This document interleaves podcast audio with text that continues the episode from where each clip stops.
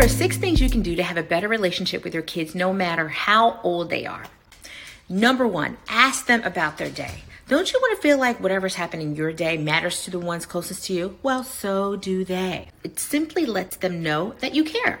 And sure, they may say, "Oh, Mom, oh no."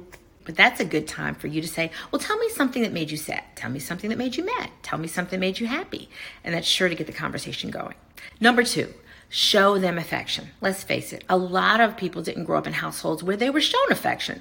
So you may not naturally know how to yourself. And even if you managed to when your kids were young, well, now that they're teenagers, it's just not the same. Even may feel a little uncomfortable because now they actually are starting to look grown. Boobs bigger than yours, got more muscles than you do too. So first, don't expect them to be affectionate towards you if you have not shown them any affection since God knows when.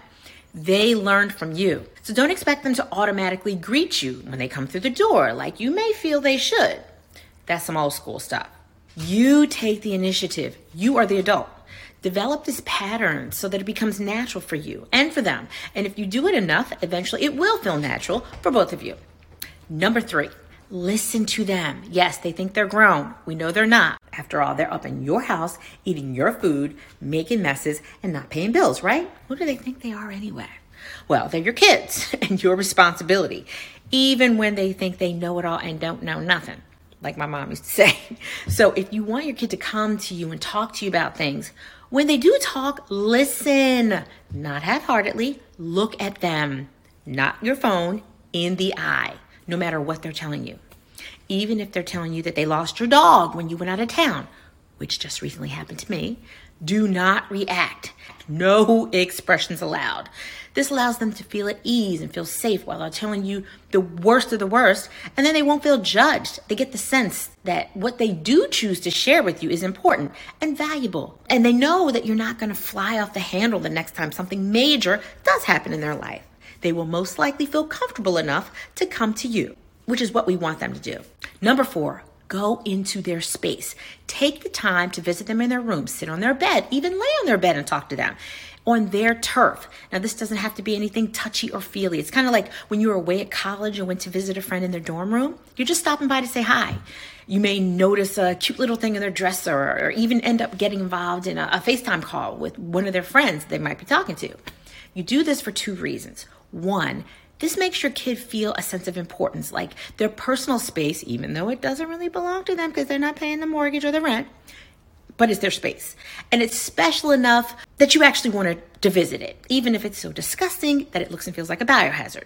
The second reason is because secretly it sets the tone that their room is not off limits to you. Yes, it's their designated room or space, but they should understand that you have the right to come in. Knock, sure, but come on in. Number 5, laugh with them. Get a grip, people. Loosen up. No, I'm not saying to try to become your child's friend and not parent them. But some of us are so caught up in being a parent, and you're here and I'm here, that we don't allow ourselves to have fun with our kids, even as young adults.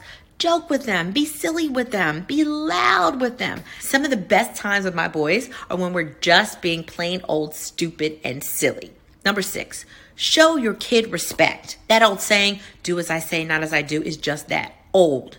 They may do that out of fear, but don't expect your kid to be authentically respectful to you when you constantly yell at them, curse at them, and get physical with them when they do something to push your buttons. Now, they may be quiet in front of you, but trust me, they are slamming you behind your back.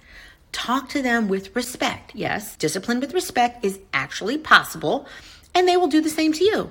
But if you create a pattern of getting mad and slamming doors and losing your temper and throwing things, well, guess what they're going to do when they get mad? Exactly. Now, don't get me wrong. Kids are going to try you. And it's even harder when they're older because they don't look so much like kids anymore, and they're probably bigger than you are. So start young. And hey, I'm not saying I've never had to grab a shirt collar or two to remind my kids of who I am. And if you've created a foundation of respect, then when someone does get out of line, the realignment should just call for a nice firm talk or a punishment of some sort where a privilege is taken away that means something to them. One last thing. Keep in mind that none of this is ever black and white. There are always other variables to consider in every relationship and every household. And trust me, I can relate. But this is a good starting point. If you like this video, please like, comment, share, and subscribe to my channel. Thanks for watching.